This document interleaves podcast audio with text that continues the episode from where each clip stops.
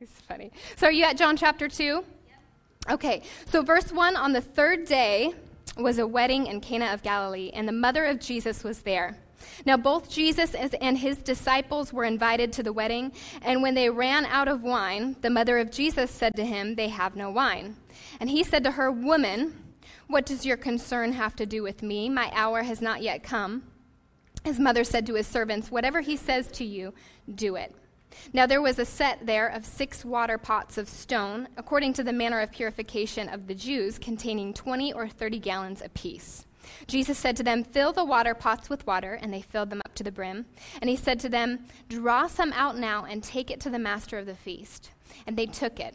And when the master of the feast had tasted the water that was made wine, and did not know where it came from, but the servants who had drawn the water knew, the master of the feast called the bridegroom, and he said to them, Every man at the beginning sets out the good wine, and then the guests have well drunk, then the inferior, but you have kept the good wine until now. This is the beginning of signs that Jesus did in Cana of Galilee and manifested his glories and his glory, and his disciples believed in him. Now put your thumb on John chapter 12, just uh, a little bit over in John, verse 27. Sorry, verse 26. If anyone serves me, let him follow me, and where I am, there my servant will be also. If anyone serves me, him my Father will honor. Let's read that again. If anyone serves me, let him follow me, and where I am, there my servant will be also. Isn't that a powerful scripture? All right, if, if you want to title it, it would be Follow the Leader. I'm going to go ahead and pray. Heavenly Father, we thank you for your word this morning. God, we thank you for your house, Lord, your dwelling place, God, that your presence abides, that you speak to us, God, that you change our lives, that your Holy Spirit is alive and working today and uh, speaking to us in in each of our situations. In Jesus' name, amen. Follow the leader. Follow the leader. Uh, we are uh, teaching our daughter what it means to be a leader. She's only four, so we don't want to get too into depth, but she has these little pet shops. You know what I'm talking about? The little pet shop toys, and they have the magnets on the bottom. And so, uh, you know, they, they, on the fridge, anywhere that's metal, you can put them on and they'll stick, and, and they're different animals. So we'll say, okay, and we'll move one to the top, and we'll say, now which one's the leader? And she'll say, the bumblebee's the leader. So she's learning this pretty basic game. I mean, duck, duck, goose, and musical chairs, I mean, those are pretty basic, but follow the leader, it doesn't really get much more basic than that. But Jesus was kind of a fan of this game. When, when he approached the tax collectors and the sinners and even the rich young ruler, he just simply said, follow me. And guess what? They dropped everything, they left everything and they followed him. All he had to say was, Follow me. He didn't give them a manual for discipleship, he didn't give them a seven step program. He just said, Follow me. It was just as simple as that, and they dropped everything to follow him. Brandon, will you, will you come up here with me for a minute? I want to use you as an example. Ben just finished the Carnal Christianity series in Luke 9:23 and it said, "If anyone desires to come after me, let him deny himself, take up his cross and follow me." And then we just read John 12:26 and it, if anyone serves me, let him follow me. And where I am, there my servant will be also. Isn't that a powerful just picture of just Jesus? He's going to be Jesus for a minute. Just walk really slowly where I am, there my servant will be also. So we're just right there in step with Jesus. wherever. Okay, now I'm following you. So just wherever you want to go, but just slowly. So I don't lose. But the problem is we overcomplicate it. A little bit slower. Okay, you're, you're slow Jesus. You're a very slow Jesus. Because this is a small stage, okay? So you're, you're moving slowly, Jesus. But the problem is, is we overcomplicate things, okay? Because we're okay with following Jesus as long as he's going where we, we think he should go.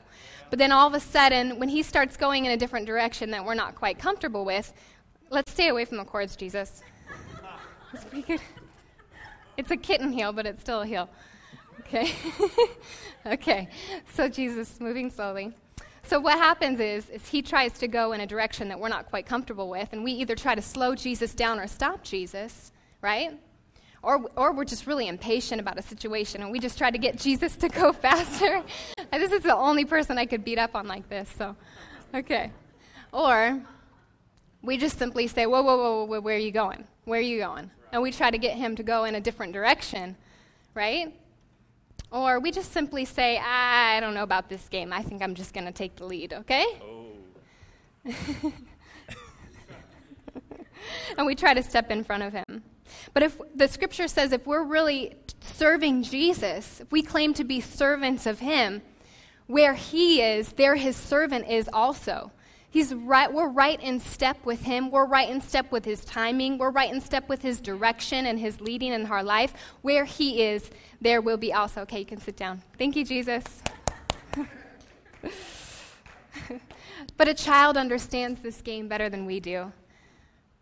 They simply just stay in step. All you just do is follow the leader. It's just really simple. You don't question. You don't try to stop them. You don't try to slow them down. You just stay in step with the leader. But for a lack of trust in his plan and his timing, we overcomplicate, we overanalyze. The root of the issue is we need to know him because if we know him, we understand that we can trust him. We understand that he's a trustworthy God. So I love this scripture in John chapter 2 because it's, it's, Mary's, it's Mary and Jesus' mother, and she's initiating a little game of follow the leader with his disciples. And she's just saying, whatever he says to you, do it. Just don't even worry about what he said. Just trust him, right? And so, uh, number one, your leader cares about the simple things, and you have to understand the context of the scripture. Although it was a humiliating situation because they were only three days into the wedding, so right now it's kind of hard for us to understand because the weddings only last about an hour total, including the reception. But back then they lasted a week and even sometimes two weeks. So it's only three days into it, and they ran out of wine. And, and, and for hospitality's sake, it would have been a little bit embarrassing for the bridegroom and the bride to run out of wine at that time. But the funny thing is, it's, you would have expected Jesus' first miracle to maybe be raising somebody from the dead or something really, you know, life critical or, you know, the, the paralyzed person who's been paralyzed for years and suffering for years. But it was just simply to just spare some people from some humiliation and some embarrassment. Doesn't that seem kind, like kind of a simple thing? Even though it was, it, was, it was an act that was caring and it was an act of, of concern, it was still his first miracle. And even though we would have expected Jesus' miracle to be something really big and bombast, he cared about the simple things. You know, that couple, they would have gone 20, 30 years down the road and they might have looked back at their wedding and just thought, man, that was a bummer that we ran out of wine. That was kind of embarrassing. But the couple still would have got married, they still would have had the same kids. It wasn't a 911 critical emergency. And I think sometimes that we, we think God is like the president of the United States or he's the CEO of this company. He's got all these phones ringing off the hook. You know what I'm talking about? And he's just so busy answering prayers that we don't want to take him just the simple things you know? That we think that, well, he's just so busy and he's just got so many other things and the, the war in Iraq and I, I, you know. But yeah, what kind of a relationship is that if I only go to my husband when it's a 911 emergency or when it's a critical situation? Wow, I, God, I really need help in this situation. That is not an intimate relationship. That is not knowing him. That's just calling him when you desperately need him, which isn't really a relationship at all. You call 911 when you desperately, but that doesn't mean you're friends with the person on the other line. That doesn't mean you have an intimate relationship. God wants the simple things in your life because that's a sign that you're intimate with Him and that you know that He's a good God, that you know that He cares about you, that you know that He, he cares about the simple things in your life. He's not too busy to answer your simple requests, your simple concerns, your simple trial, your simple tribulation. It might not seem like the end of the world to some people, but maybe to you it's a big deal at that time, and God cares. You know, my, my daughter, she's been obsessed with butterflies for the past six or seven months, and she's, you know, four years old, and um, and we go on walks almost every day, whether it be to the park or, or, uh, or to the store. And uh, we walk past this place that seems to attract a lot of butterflies. And so every time she walks past that place, she's, Dear Jesus, I just pray that a butterfly would land on my finger. And it's just, it is so sweet. She prays it before she goes to bed, she prays it all the time and is the cry of this little girl's heart, honestly. And so um, I, I, pray in my head every now and then when we're just passing by. I just pray, God, would you someday would you just honor that prayer? Would you just you know bless her heart and just just let a butterfly land her? And I honestly, in my in my adult you know walk with God and in my lack of faith, my, my lack of childlike faith, I don't really have a lot of faith for that because it just doesn't happen very often. You know, I've stuck my finger out a couple times and nothing happens. You know, they just flitter away. And we were at SeaWorld a couple weeks ago. And there's the Garden of Discovery. It's not the ma- most major attraction at SeaWorld, and it's not really anything special at all, really, but there's a lot of butterflies over there. So uh, Brandon had to go grab something from the car, and so me and the kids were hanging out waiting for him to get back. And and there's a lot of butterflies over there, and there was a couple of them mating.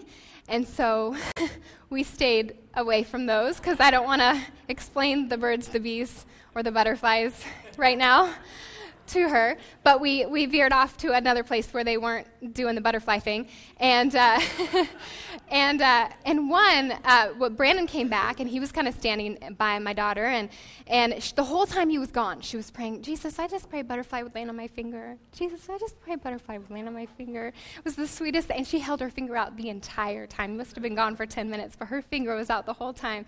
And, uh, and this little butterfly starts flying right in front of her, like as if to say, just, but you know how kids get when like it's a bee or a bug or a, a, butterfly or anything right in their face, they get a little scared. So she's getting scared and she's backing off. And I'm saying, Hannah, put your finger, Hannah, put your finger.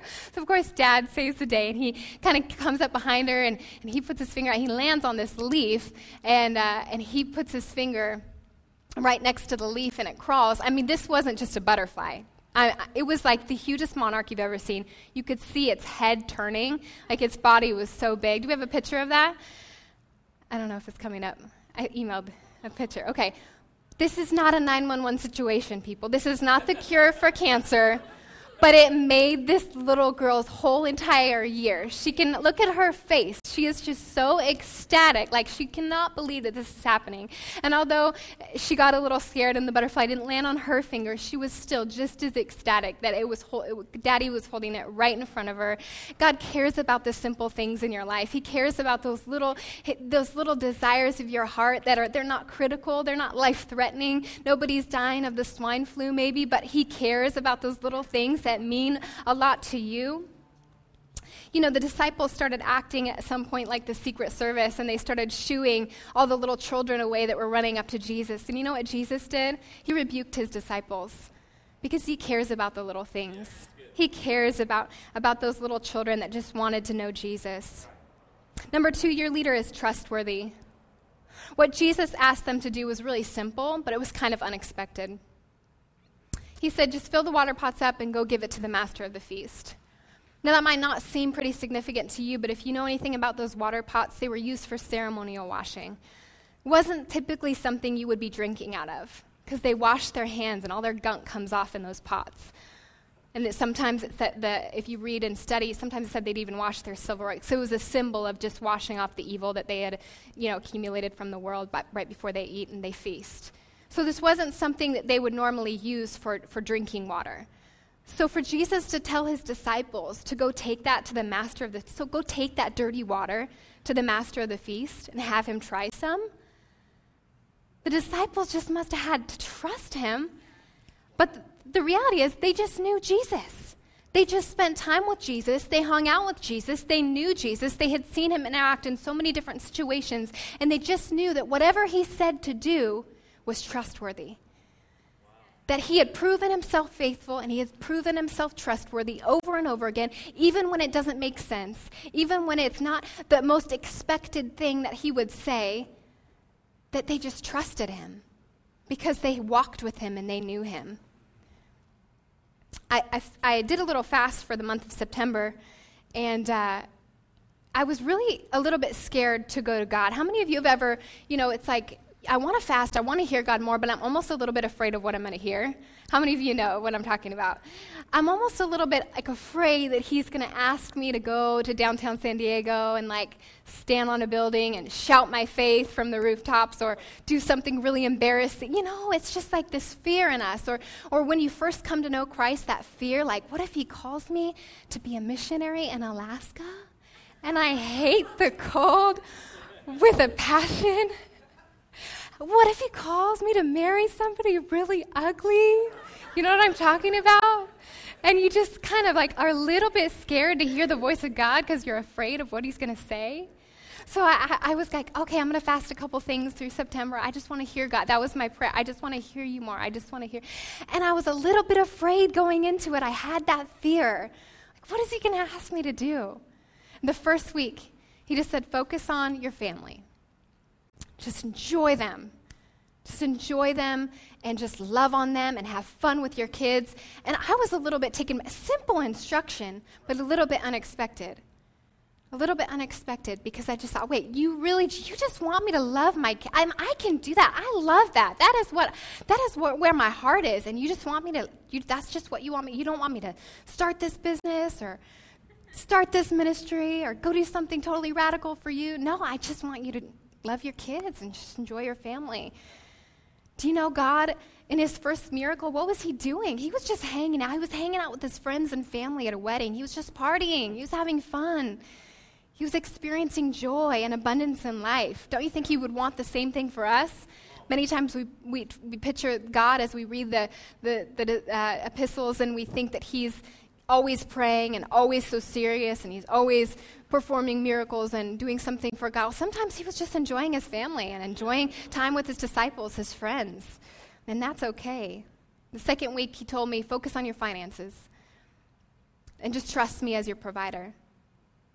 Don't let that fear come in you that it's not enough, or I don't have enough to give to this, or I don't have enough to give to that. Just, just trust me. Just focus on your finances. That was it. And third week, focus on your faith. Faith, family, finances. Was so simple, was a little bit unexpected. Isn't that good that we can trust Him?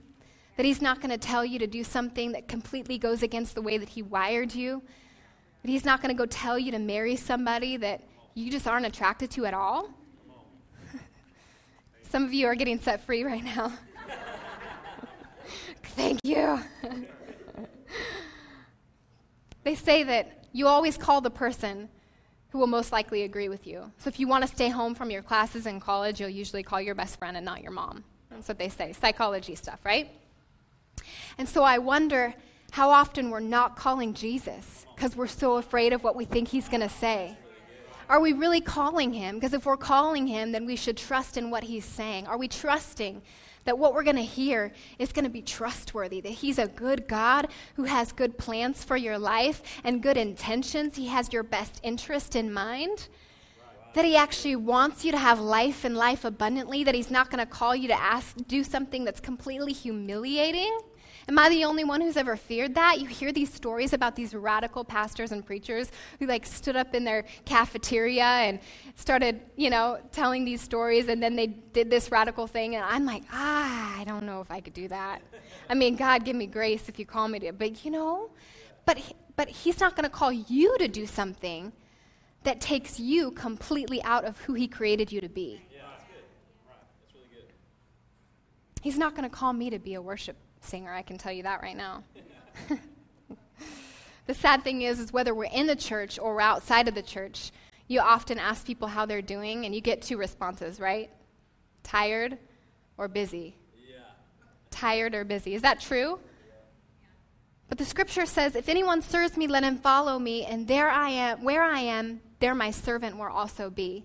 So I question if we're always busy and we're always tired and we're always stressed and overworked and short with our kids and frustrated and, and, and hanging on by a thin wire, I question are we really right there with Him? Because my Bible says, My yoke is easy and my burden is light that his grace is sufficient for you.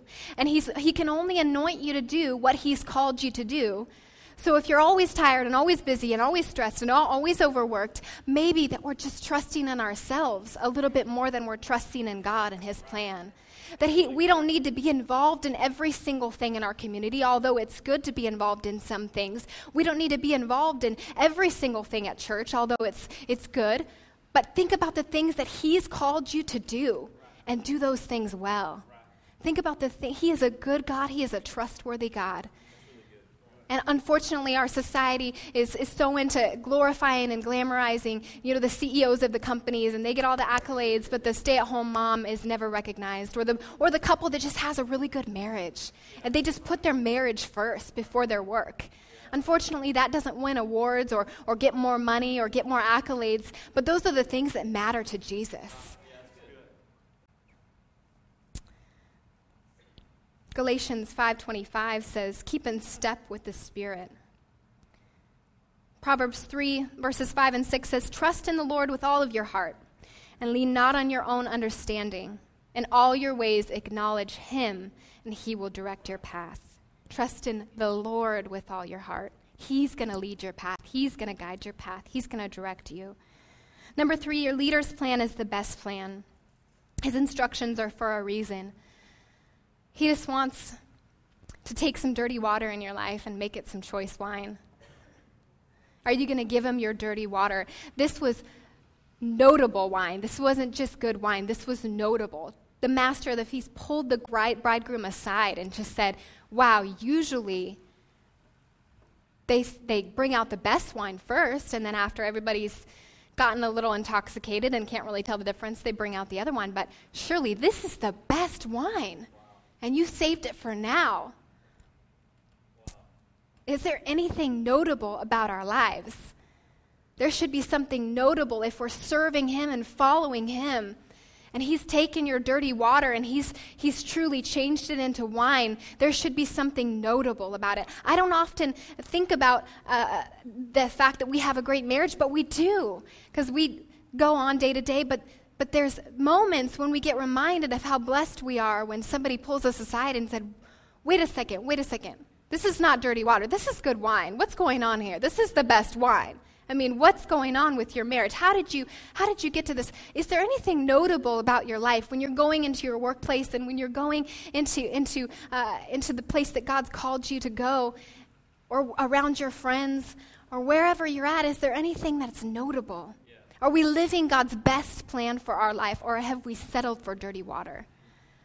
There should be something notable people should notice that there's something different.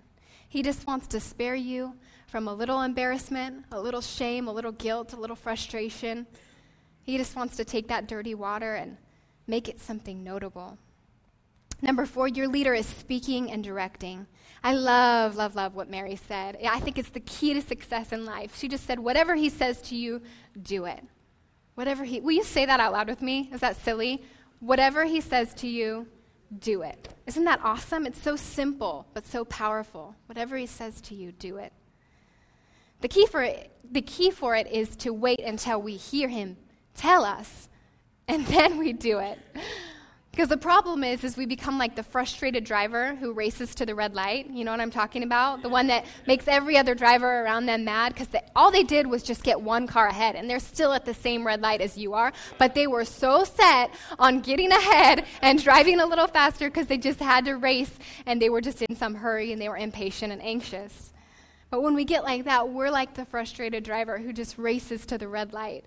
I don't know about you, but I'm tired of racing to red lights. I've raced to red lights a time or two, well, both in the natural and in the other, the spiritual, whatever I'm saying. I've raced to red lights. Uh, we were uh, born and raised in Portland, Oregon. Moved to Vegas for four years. And then we moved, the plan was always we'll move back to Oregon. But it was really difficult going back to the rain. And I didn't realize how cold it really was. And so when we were getting ready to move to San Diego, I raced to a few red lights before I got here because I was really ready to get out of the cold. but looking back, I just wasn't in step with God's timing and direction. It's not that I wasn't serving Him, it's not that I wasn't seeking Him. I was just racing to that red light because I was so impatient. Isaiah 40, verses 30 and 31 says, Those who wait upon the Lord shall renew their strength. They shall mount up on wings like eagles. They shall run and not grow weary. They shall walk and not grow faint. How many of you think that's a pretty good promise? Yeah. If we wait on God, we wait on His timing, we're going to have the strength. We're going to run and not grow weary. We're going to run and walk and not grow faint. I'll never forget the, the first time that I ran the 400 meter race, and, and the last time, unfortunately. I was a pole vaulter. And uh, that's all I did. I, I, didn't want to do any of the running thing. I just, I didn't like it. Um, but for some reason, they needed somebody to fill in, and I was the only person to do it. And without any instructions, how many of you were track people? How many of you ran? Okay, so you know what I'm talking about. Without any s- instructions, he, he sends me out there, and I think uh, for a while there that I missed my calling. Because I am smoking everybody. Okay. So all the girls are behind me, and uh, I'm looking back like, I am an Olympic 400 meter runner. I have got this thing in the bag, sacked, tied, delivered. It is done, okay? and, and, I make it about halfway uh, around the track. It's only one lap. Seems a little longer, but it's only one. and I hit a wall. I mean, I lost it. All the energy drained from my body all at once, and I was just done. And so, surely one by one, they start running by me. and I lost my calling in an instant. And uh, sure enough, I didn't realize that had I gotten some training, you got to pace yourself. You can't just run off the, the block sprinting in that kind of race. I think life is a lot like the 400 meter, the 400 meter race where we just need to pace ourselves and stay in step with God's timing, stay in step with His direction. This is a race that we can win if we would just listen to our coach. Amen? God is speaking. I was always a little jealous of the Israelites who got the pillar of cloud and the pillar of fire. You know what I'm talking about? They got the cloud to follow by day and then the pillar of fire by night. And I'm, I'm, I'm like, I, I want that. I want, I want to be able to follow just a physical thing that will just show me where to go. But the cool thing is, is God is still speaking. He speaks through His word, number one. Psalms 19, 105 says, Your word is a light unto my path and a lamp unto my feet. So there's our light right there. He speaks through His Word. This thing is alive, it's living and active. It's speaking to each and, our, our, each and every one of our individual situations. And you could read the same scripture one day, and then two years later, you're in a different situation, but it's the same scripture, but it speaks to you in a different way. That's the power of His Word today. Isn't that awesome? The Israelites didn't have the fullness of the Word that we have. So awesome. Number two, He speaks through His Holy Spirit. James 1 5 said, If any one of you lacks wisdom, let him ask God, who gives generously. The key is you have to believe and not doubt, because the Bible says if you don't believe and you doubt what he says, you're like a wave tossed to and fro in the sea. You're double minded and unstable in all of your ways. So, if we're going to ask God and we're going to ask the Holy Spirit to speak into our life, who is our guider, our counselor, our director, our teacher? That sounds to me like somebody who knows the answers. If we're going to ask the Holy Spirit and we're going to line it up with His Word, then we have to be ready to believe and not doubt. Number three, he speaks through leadership and authority. This is such a cool scripture where Paul, he's talking to the Corinthians, and he just says, Follow me as I follow Christ.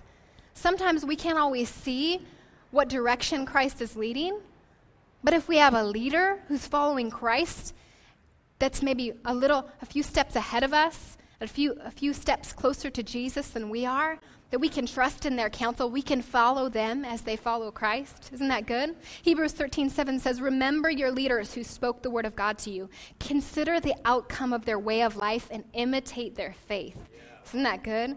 Consider the outcome of their wit. Consider those people that you look up to in the faith.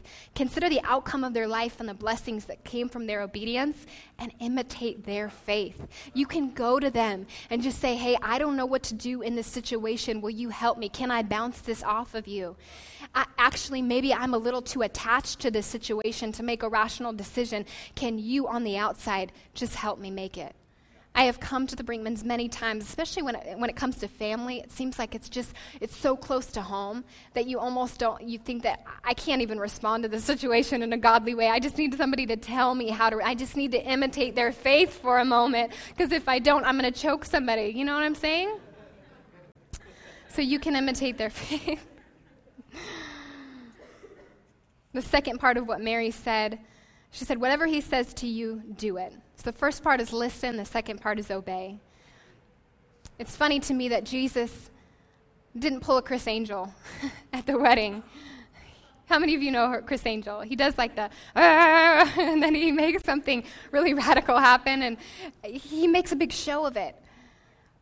But the funny thing about Jesus is it's not magic. He always makes us appropriate it. He always makes us do something. He always gives some sort of instruction so you have the opportunity to be obedient.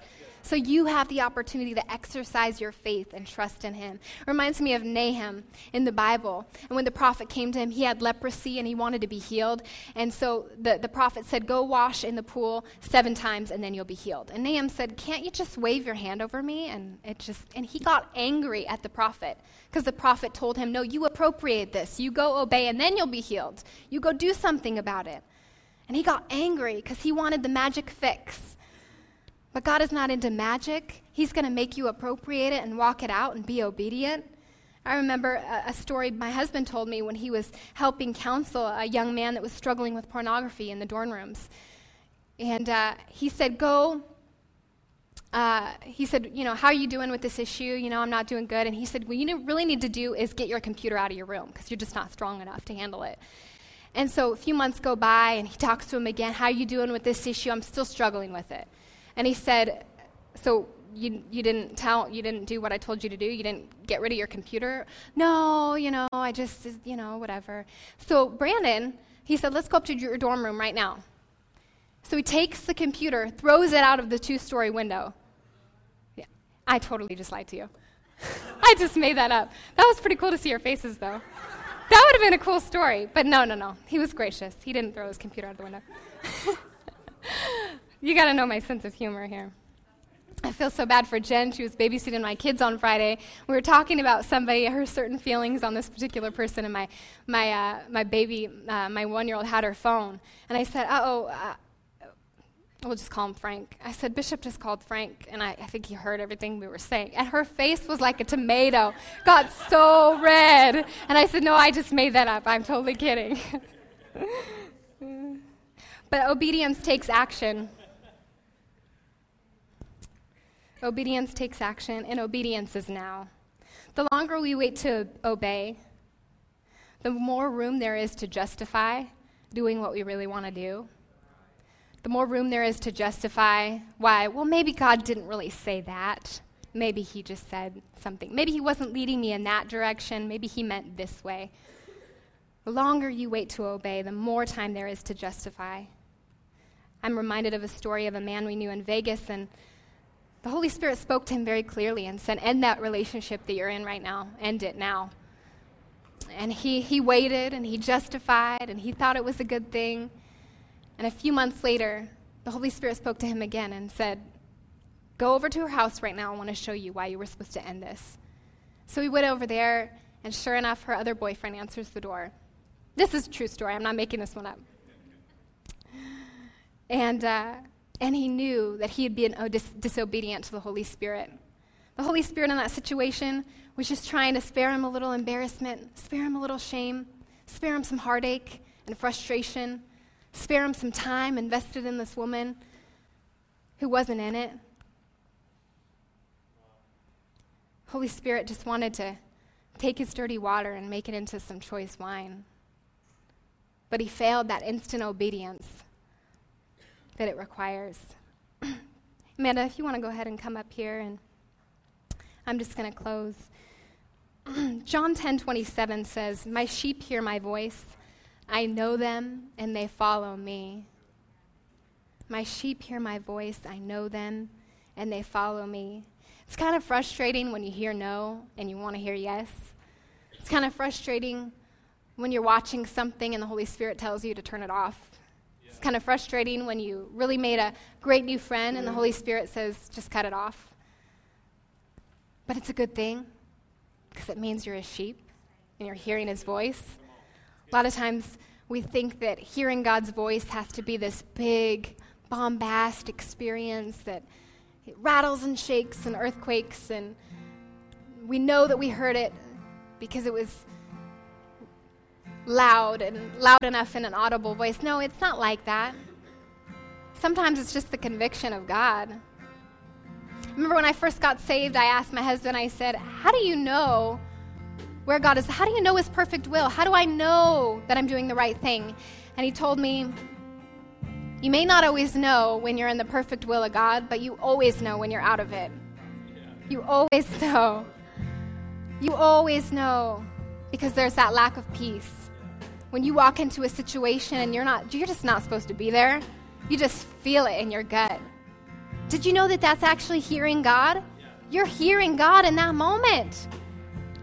My old pastor used to say whenever she felt convicted, she actually praised God because that meant that she was a child of God. That meant that she was hearing from God. That meant she was his sheep.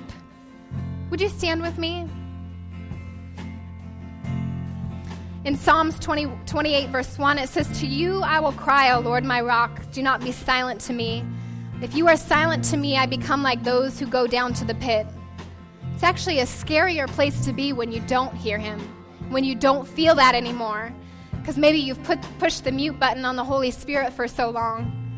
Or maybe you have become like when I was doing the demonstration with Brandon, the one who just says, No, God, I, I got this. I can lead. I can do this. A lot of times I think we do altar calls, and some of us think that maybe it's just for people that are so engrossed in these big sins. But I think that what Jesus was, was talking about when he meant follow me is just let me lead, let me guide, let me direct.